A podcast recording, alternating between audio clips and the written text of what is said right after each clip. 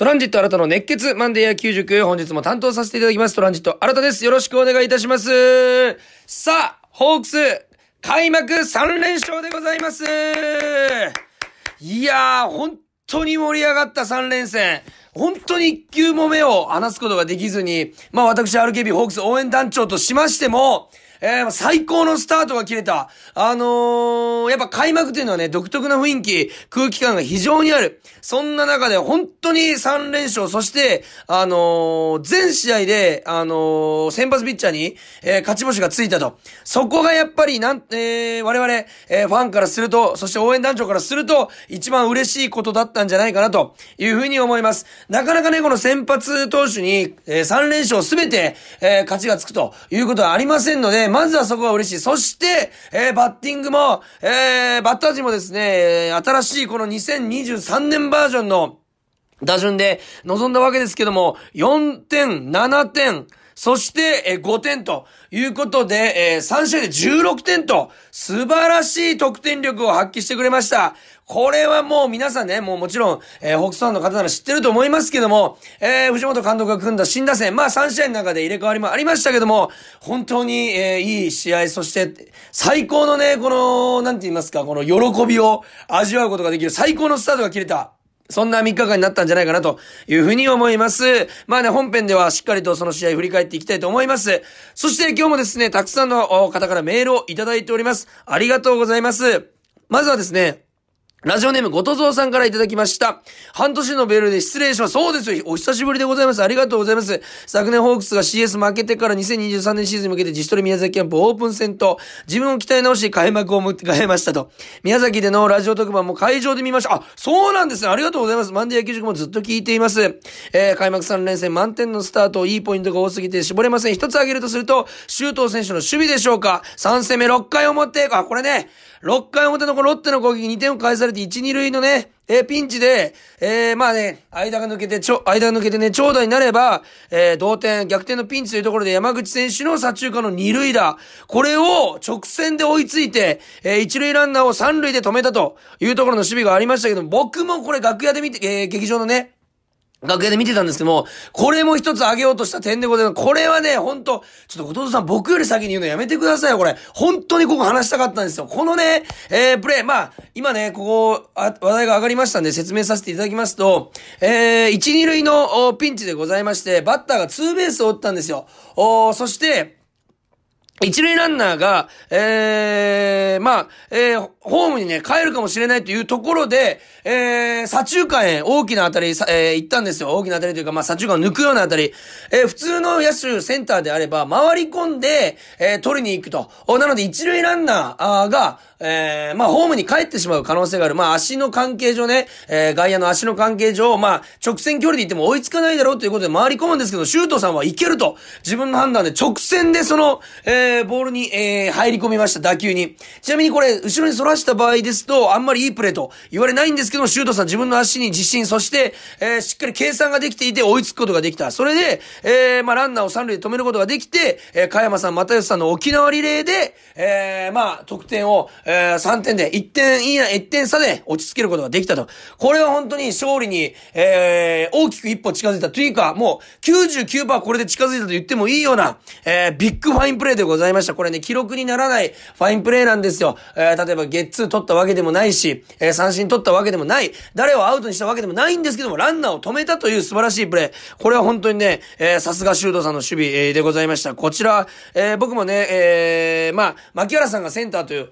いう予想でしたけども、三森さんの不調で牧原さんがセカンドに行く開幕。で、周東さんが WBC 帰りですけど、センターに2戦目からスタメンで入る。この、センターに入った周東さんの意味が、えー、しっかりとここで出たんじゃないかなというふうに思います。そして、後藤さんから今シーズンもマンディ野球塾楽しみにしてますね。頑張ってください。遅くなりましたが、アルキビ保育所応援団長、就任おめでとうございます。いただいております。ありがとうございます。さあ、続きまして、ラジオネーム、空飛ぶペンギンさんです。ありがとうございます。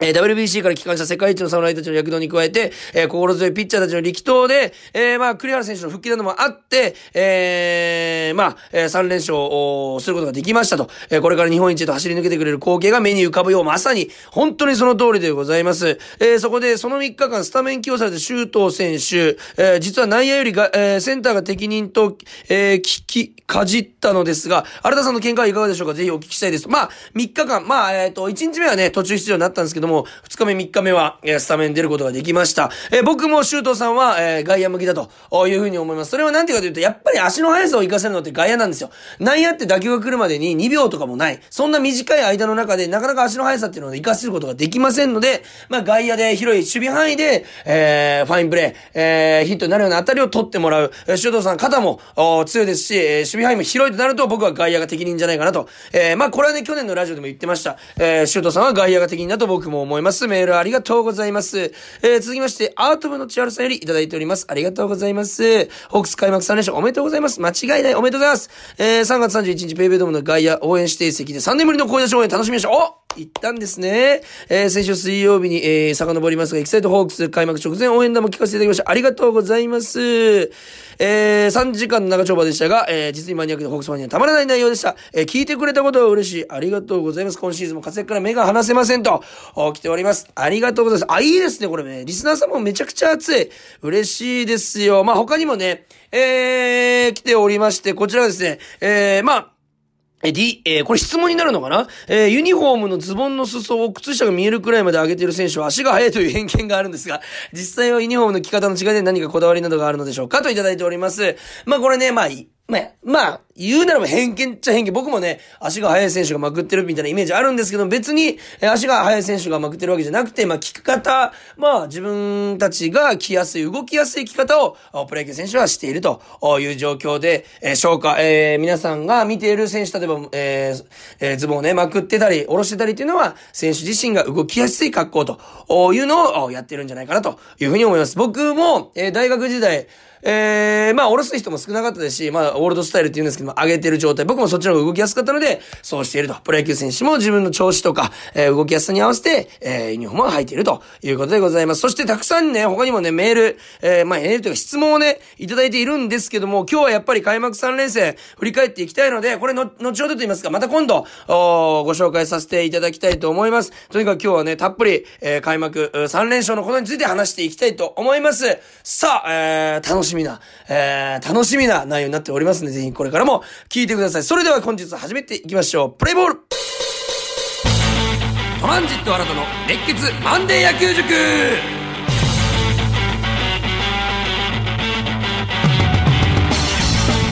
さあ、それでは本日も始めていきましょう。3連戦振り返っていきたい。まずは何と言っても、開幕戦ですよ見事、初の大役任され、えー、任されました、えー、大関投手が、えー、7回無失点のとてつもない好投。これは震えましたね、正直。えー、僕も他の仕事があって、えー、まあね、生では合間合間しか見れなかった。後で見たんですけども、合間合間しか見れなかったんですけども、そのために大関さんが抑えたっていう、その、なんですか、実況とか解説の人の、すごい元気な声と共に聞こえてきた大関さんの気迫溢れるプレー、本当に見てて感動したし、えー、とても初の、おまあ、開幕投手と思えないぐらい堂々ぶり。まあ、斎藤和美コーチも、緊張するのは当たり前だから、その緊張をね、えー、まあ、楽しんでほしいと言いますか、それに慣れてほしいというか、緊張していいんだということをおっしゃってくれて、マウンドに上がったということでございますけども、大関投手、見事7回無失点、えー、2安打、そして7奪三振ということで、フォアボールも2つに抑えて、しかも96球、これが素晴らしいですよね。完璧な投球も本当に、完璧な投球を見せてくれたということでございます。しかも5回までは、あの、ヒット一本も打たれてない完璧な、あ投球でございました。えー、まあ、6回に、えー、8番藤岡選手に、えー、まあ、詰まった当たりセンター前落とされるんですけども、えー、まあ、藤原選手、えー、その後の藤原選手、荻野選手を、しっかりと打ち取って、えー、ピンチを脱出すると。おで、まあ、一番のピンチは、まあ、7回の表だったですよね。えー、先頭の中村翔吾さん、強襲、ピッチャー強襲の当たり打たれて、で、フォアボールでノーアウト1、2塁と。まあね、ピッチャー投げていたら、だいたい9イニングで、えー、まあ、相手のチームから3回ぐらいピンチを背負うというふうに言われてるんです。両チーム、チャンスが3回、ピンチが3回来るというふうに言われている。ただ、この7回の1回しか、この大関投手は来なかった。それがまずすごいんですけども、ノーアウト1、2塁のピンチ招くんですけども、4番の井上選手をダブルプレイ打ち取る。これね、打ち取った要因というか、打ち取ったことがまずむちゃくちゃすごいというか、いいんですけども、なんで、その中で特に何がいいかと言いますと、2球で追い込んでるんですよね。えー、内角のストレート、そして高めの変化球。これで2球で追い込んでると。僕あのー、他のね、この生放送イニング、ホークスイニングゼロとか、えー、いう生放送もやってますし、この前の開幕特番もでも言いました。他でもたくさん言ってますけども、この大関投手のポイント、開幕戦どういうところに気をつけて見たらいいですかと、どういうところがポイントですかと、いっぱい聞かれたんですけど、そのために答えました。インコースのストレート、右バッターでも左バッターでも構わない。インコースのストレートをどれだけ解散と一緒に使えるか、そしてコントロールできるか。これがもしコントロールできた時にはめちゃくちゃいい投球につながりますと言ったまさにそれを、えー、7イニングずっと続けていた素晴らしい集中力とコントロール。そして球の勢い。完璧。もう本当に、今年一気にエースまで駆け上がるんじゃないかと、おいうのを思わせてくれるような投球でございました。まあその後ゲッツー取った後ポランコさんにフォアボール出してしまうんですけども、えー、安田さんをしっかり打ち取って、完璧に仕事を果たしてマウンドを降りるということでございます。まあこの7回を0点に抑える前のイニング、5回裏、えー、6回裏に、えー、ホークスとしても先制していたっていうのも、大関さんからしたら、あまあ大胆に投げれた一つの要因じゃないかなというふうに思います。やっぱりね、3点差あると、ある程度もアバウトにいけるんですよ、コース。ちょっと甘くなってもいいという気持ちでいけるので、腕が余計に触れて、いい球がいくということでございます。ピッチャーは繊細でございますから、1点、2点、そして1球、2球、1アウト、2アウトで、えー、まあ、コントロールがね、繊細なところが変わってくるというところを皆さん頭に入れとってほしいなというふうに思います。そして、えー、8回、えー、大関さんから松本投手に変わったんですけども、まあ、えー、代打の佐藤俊也選手にツーベースを打たれますけども、そして藤原さんにヒットを打たれたりするんですけども、しっかり0点で抑えて帰ってくると。お完璧な、まあ、完璧では0点で帰ってくるのは勝ちですから、えー、素晴らしかったんじゃないかなというふうに思います。そして9回は新戦力、オスナ投手でございます。もうこの、盤石、盤石、盤石というね、まあ4番の井上さんにヒットを打たれてしまうんですけども、まあしっかりと、お三振を2つ、そしてショートゴロで、シャットアウトということでございますよ。今年も心強い。モイネロさんの合流がまだ遅れてますんで、やっぱりね、他の選手にかかる、えー、期待と不安は大きいと思うんですけども、オスナ投手今年9回、しっかり任せて、えー、いいんじゃないかなと、信用して、選手の、ファンの皆さんも応援してほしいなというふうに思います。まあ、バッティングに目を向けますと、えー、4点ということで、ピッチャー陣が0点の時点でもう勝ちなんですけども、4点の取り方が良かったですよね。まあ、えー、初回、えー、じゃあ2回の表か、2回の裏か、2回の裏先制点には繋がらなかったんですけども、えー、先頭バッター4番栗原さん、ホークスの、えー、2023年に新生ホークスの4番、栗原さん、怪我から復帰して、本当に肉体的にもスイング的にも強くなって帰ってきた。そのオープン、えー、帰ってきたばかりのオープン戦でかなりいい調子を残して、だいたいレギュラーシーズン入ったら苦しむんですけども、この3連戦も調子良かったですね。ホームランは打つわ、打点は稼ぐわ、本当にすごかった。この日も、えー、2回裏、えー、フェンス直撃のツーベースで出る。まあ、点には繋がらなかったんですけども、チームに勢いを与える2023年初ヒットが栗原さんだということでございます。そして6回裏、新戦力近藤さんが、えー、ヒットで出て、柳田さんがフォアボールで繋いで、栗原さんの先制スリーランに繋がると。これね、あのー、まあ、結局追い込まれて、えー、打つということになったんですけども、追い込まれても、あんだけ触れるということは、あまあ、しかもしっかりスタンドまで届いてました。触れるということは、栗原さんやっぱりオープン戦につけた自信が、本当に、えー、なんて言いますか、その時だけじゃなくて、今年は俺やれるんだという、う自信につながっていると。あれだけ追い込まれても強いスイングができる、あの、怪我する前の栗原さんにはなかった姿ですんで、やっぱり怪我をした男っていうのは強いなと。帰ってきた男、カムバックした男は強いなというふうに思いました。えー、そして7回裏、えー、ワンアウトからね、解散がね、本当に今年、えー、去年の雪辱を晴らすかのようにこの3連戦しっかりと打点と、えー、そして、えー、打率も残すと、素晴らしい活躍でした。9番と思えないような活躍。えー、レフトへのツーベースで出て、えー、甲斐牧原のこの育成コンビで1点を取ったと。牧原さんもね、本当はね、2軍スタートなんじゃないかなというふうな話もありましたけども、しっかりと、お結果を残して、えー、まあ、成績をというか、調子を維持しているのを藤本監督が見て、えー、1軍スタート、そしてスタメン、えー、2023年ホークスの開幕1番は牧原さんと、これがズバリ的中して、えー、レフトへのタイムリーツーベース。まあ、えー、ワンワンからの、お球をね、打ったんですけども、綺麗に、本当に、なんて言うんですかね、これ引きつけて振り遅れないっていうのが牧原さんの強みだと思うんですよ。大体ね、引きつけてしまうと、ボールが、えー、ギリギリまで見た方がストライクボールはっきりわかるのでいいんですけど、引きつけちゃうと詰まって前に飛ばないということがあるんですけども、牧原さんは、えー、やっぱりレベルスイングと言いまして、アッパースイングでもダウンスイングでもない、綺麗に平行にスイングしているので、えー、まあ、ヒットゾーンも広いし、打率が高いと。いうことでございます。近くに引き付けてもスイングスピードも速いいので、しっかり打ち返した、えー、そんな一打になったんじゃないかなというふうに思います。とにかく歓喜歓喜歓喜の一戦でございました。本当に最高のスタートを切ったと。そして4月1日土曜日、えー、僕が今年どのラジオでも言ってる一押しの選手、藤井荒野投手中継ぎから、えー、先発に変わったんですけども、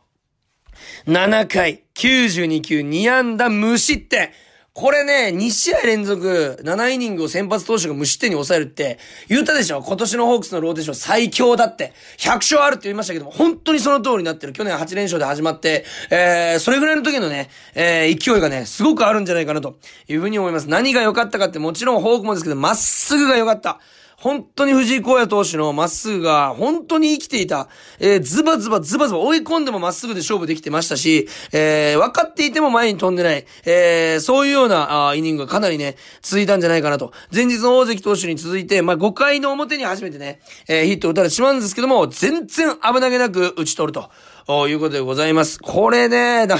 なんていうのかな。本当に去年まで中継ぎでしたかと聞きたくなるぐらい、えー、まあ、えー、マウンド度胸も、体力も、スタミナも、すべてが整った、えー、完璧な、えー、ピッチングだったんじゃないかなと。えー、いかに宮崎キャンプ充実したものなった、えー、ものだったかというのを物語っているな、というふうに思います。まあ、そこから加山さん、そして又吉さん、そして大津さんということで、盤石な、えー、布陣で、えー、繋いで無失点に抑えたと。しかも、大津さんに関してはプロ初登板で、しっかりと結果を残した。えー、1イニング8球しかかかってないと。三振も1個奪うと。いうことでございまして、こんなに、えー、鮮烈なデビューを放った選手いないんじゃないかなというふうに思いますし、8回の、おまあ、又吉さんあに関しましては、なんと4球で終えていると。いうことでございました。加山さんがね、ちょっとヒット打たれてしまったんですけども、えー、しっかりと、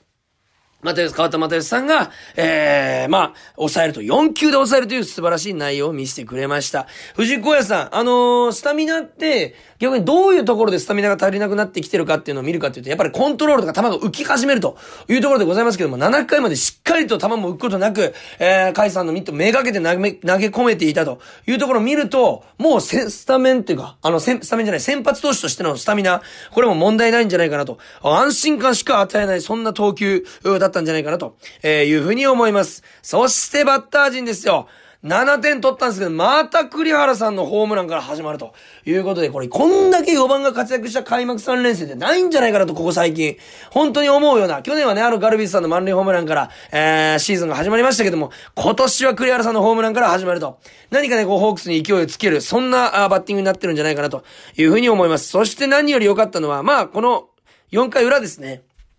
結局、栗原さんのホームラン1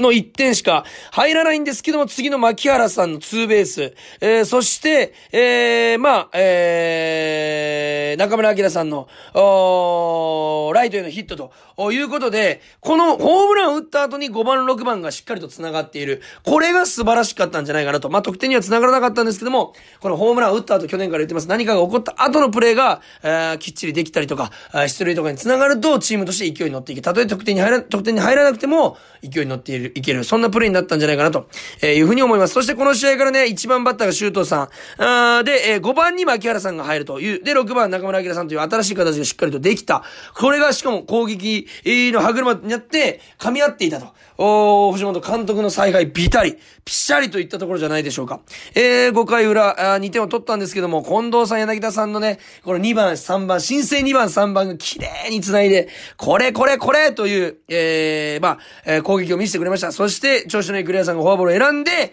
牧原さんがノーアウト満塁からタイムリーヒットを打つと。これも1球目もストライクだったんですけども、その2球目もしっかり捉えることができた。あ牧原さんの表情を見ていますと、うなずいていた。あまあ見逃してもうなずいてるというのは、オッケーオッケーと、こういう球筋なのねとか、あ、オッケーオッケー、今のは打たなくてよかったっていう、この打席での余裕、これがしっかりと感じれるような打席になってるんじゃないかなと。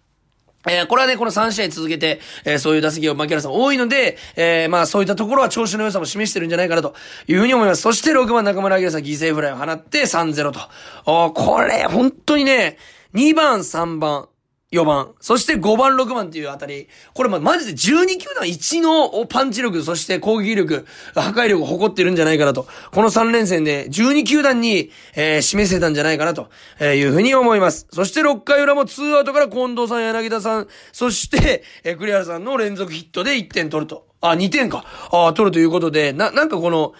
本当に抜け目ないというか、もうこのドッツボにはまってしまったら絶対に点を取られるよと、こういったような攻撃がホークスできていると、こういう状況じゃないでしょうか。中村明さんの調子の良さも保ってますし、ちょっとね、開幕スタメンの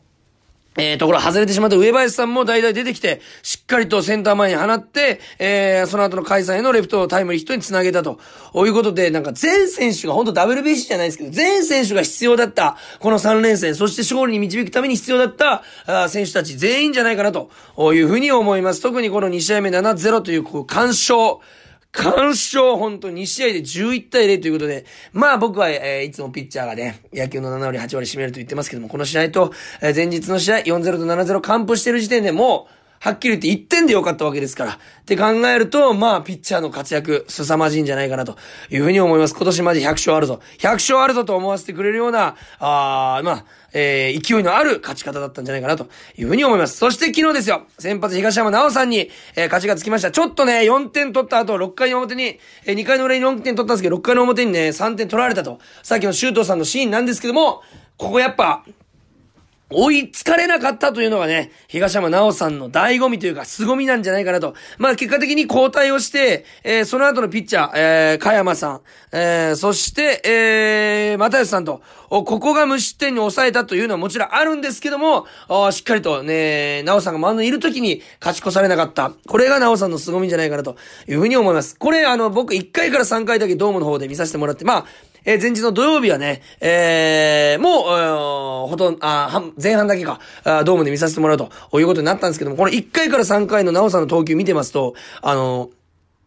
バッターがわ、分かってても、まっすぐを空振ったり見逃したりしてたと。おいうことでございまして、かなりなおさんのストレートがキレが良かったんじゃないかなと。分かっていても、まっすぐ来ると思っていても手が出ない。これは本当に、えー、バロメーターの一つでございますんで、なおさんのストレート、すごく良かったんじゃないかなと。あとスライダーも切れてましたので、えー、ボール球にもしっかりと手を出してくれていた。えー、そこはなおさんのね、ポイント、いいところだったんじゃないかなと、えーいうふうに思います。えー6回途中90球、8安打打たれるんですけども、えーまあ、えー勝ち越されずに、えー切り抜けたということでございまして、今年も粘りの投球、打たして取る粘りの投球見せてくれるんじゃないかなと、非常に楽しみになるような、えー、投球でございました。そしてなんといっても先ほども言いました、加山さん、又吉さん、そして松本ゆきさんの3者連続三振も圧巻、そしてつもりさんの初登板もありの、えー、初めてオスナ投手に、えー、セーブがつくと。これ、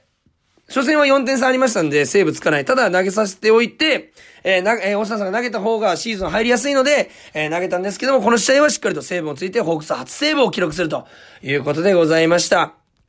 なんか、本当に先発ピッチャーが6回、7回まで無失点。そして、7回、8回、9回は盤石のリリーフ陣。ってなると、いつ相手バッターは点を取るんだと。これ多分開幕3連戦ロッテ3立て食らったわけですし、他のチームもこれ情報入ってますけど、どう、あのー、どうやってね、この6回までに点を先発ピッチャーから取るかというところが今年ホークス、対ホークスに、えー、なった時5球団がやってくることだと思いますんで、本当に先発ピッチャーが5、6回まで1、2点に抑えておくと、ホークスかなりの確率で勝つんじゃないかなと。盤石なリリーフ陣。だってここにモイネロさん戻ってくるってことは、8回モイネロさん、9回オサさんでしょってことは7回に、又吉さん、つもりさん、加山さん、松本祐樹さん、大津さんとか全員をつぎ込めるわけですよ。こんな布陣ないよ、普通。12球団で一番の豪華な、リレー。えー、相手の監督もすごく羨ましがってるんじゃないかな、というふうに思います。そして打撃に目を向けますと、2回裏、えー、5番の牧原さんがセンター、ま、センターのツーベースでね、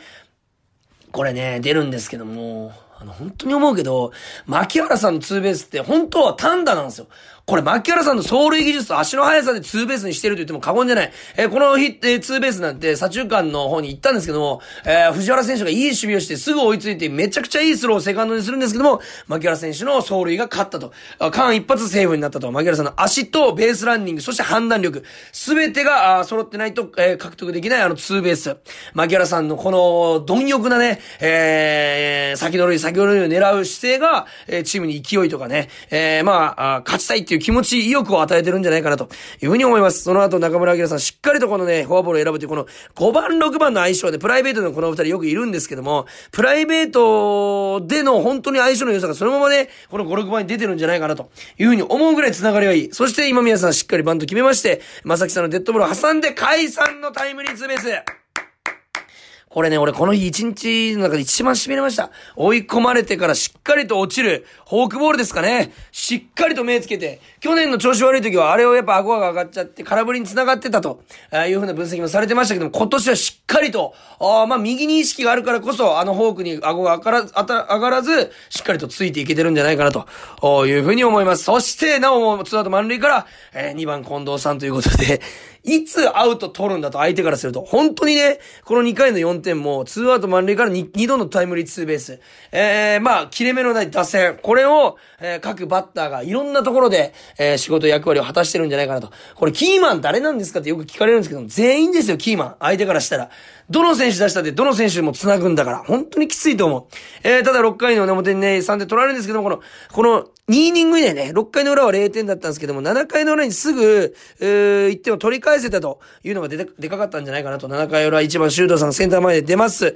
で、柳田さんのフォアボールなどもありまして、相手の冒頭を誘って、シュートさんが相手の あの、パスボールで、ピッチャーちょっとね、あのー明らかなショートバウンド投げてキャッチャーが止められず取り行ってたんですけど、それで三塁からね、シュートさん帰ってきたんですけど、まだキャッチャーがボールに追いつく前にもうホームにしてました。判断力もいいし、足も速い。さすが周東さんの走塁だったんじゃないかなというふうに思います。結果的には5対3ということで2点差で勝った。ちなみに言いますと、ヒット数はロッテの方が多かった。でもなぜ勝てたか。これは、えー、ツーアウト満塁とか、えー、例えば、えーえー、ランナー三塁にいる状態とか、いうところからしっかりと得点につなげられてるか、あと、フォアボール、えー、とか、走塁を絡めて、えー、得点につながっている。例えば、ワンヒットで出て送りバントでワンアウト二塁作るんじゃなくて、そのワンヒットをもうツーベースに走塁でしてしまうと。いうような走塁が、まあ、えー、結果的に、えー、勝ちにつながってるんじゃないかなというふうに思います。まあ、このね、3試合振り返りましたけど、とにかく、激アツの3連勝でございました。私、ホークス応援団長としましても、声も枯らしながら応援するし、まあ生、中継もね、RKB のテレビの方でね、やらせていただきました。スタンドの前にもね、4年ぶりの声出し応援ということで、かなりね、スタンドの応援も盛り上がっておりました。今年1年ずっとこの光景が見れると思うとね、えー、もうほんと楽しみでしかない。今年もね、皆さんと一緒に、ホークス優勝に向けて、開幕3連勝いいスタート切りましたんで、皆さんと一緒に応援していきたいと思います。えー、来週からもね、マンデー野球塾ぜひ聞いていただきたいですし、質問にもね、随時、えー、時間見つけて答えていきたいと思います。メールもね、たくさんお待ちしておりますので、ぜひ送ってください。メールアドレスは kor.rkbr.jp、kor.rkbr.jp までよろしくお願いいたします。皆さんからのメールたくさんお待ちしております。そして、そして、何より、ホークス、選手の皆様、3連勝おめでとうございます。そして、ファンの皆様もおめでとうございます。えー、今年も、この声を枯らしながら、えー、細かいところ野球、えー、を詳しくね、えー、まあ、振り返っていけたらなというふうに思いますし、えー、先週からね、えー、トランジットのホークスイニングゼロというラジオが始まりまして、これね、火曜日、水曜日、木曜日、金曜日、この毎、えー、週4日間連続で、あのー、まあ、月曜日はね、光ママさんが担当してるんですけども、地上波の方で、我々の地上の方で火水木金やってます。火曜日は、えー、トランジット相方の見習いのね、腹残しが、えー、まあ、えー、技術と言いますか、えー、ファン目線の情報とか、救助情報を流してくれます。で、水木金は、えー、僕がカー水木の試合をしっかりと振り返る。そしてその日の試合も予想するという、うまあ、曜日になっておりますんで、生放送5時から、えー、5時48分までの48分がぜひ聞いていただきたいなと、生放送でお送りしておりますんで、そこにもメール、そして、様々質問、そして何より聞いていただきたいと思います。よろしくお願いいたします。で、このマンデー野球塾との差別化を図るために、このマンデー野球塾は、金、土、日の試合を基本的にこの3試合、振り返ってっていけたらなというふうに思いますんで他の試合をねどうしたら、えー、解説聞けるんだという方は、えー、ぜひ生放送聞くかラジコでホークスイニングゾロぜひ聞いてください。そちらも一生懸命頑張りますんで、えー、初めてもらった帯の仕事でございますレギュラー番組しっかりとね頑張りたいと思いますんでそちらもぜひよろしくお願いします。それではホークス日本一に向けて最高のスタートを切ったそんな1週間になりました。来週も聞いていただけたら嬉しいです。本日もありがとうございました。ゲームセット。ここで Google ポッドキャストをご利用の方へお知らせです。Google ポッドキャストは2024年6月23日をもってサービスを終了します。引き続きこの番組をお楽しみいただくには、ラジコ、Apple Podcast、Spotify、Amazon Music、YouTube Music、いずれかのアプリをご利用ください。これからも RKB ラジオのポッドキャストをお楽しみください。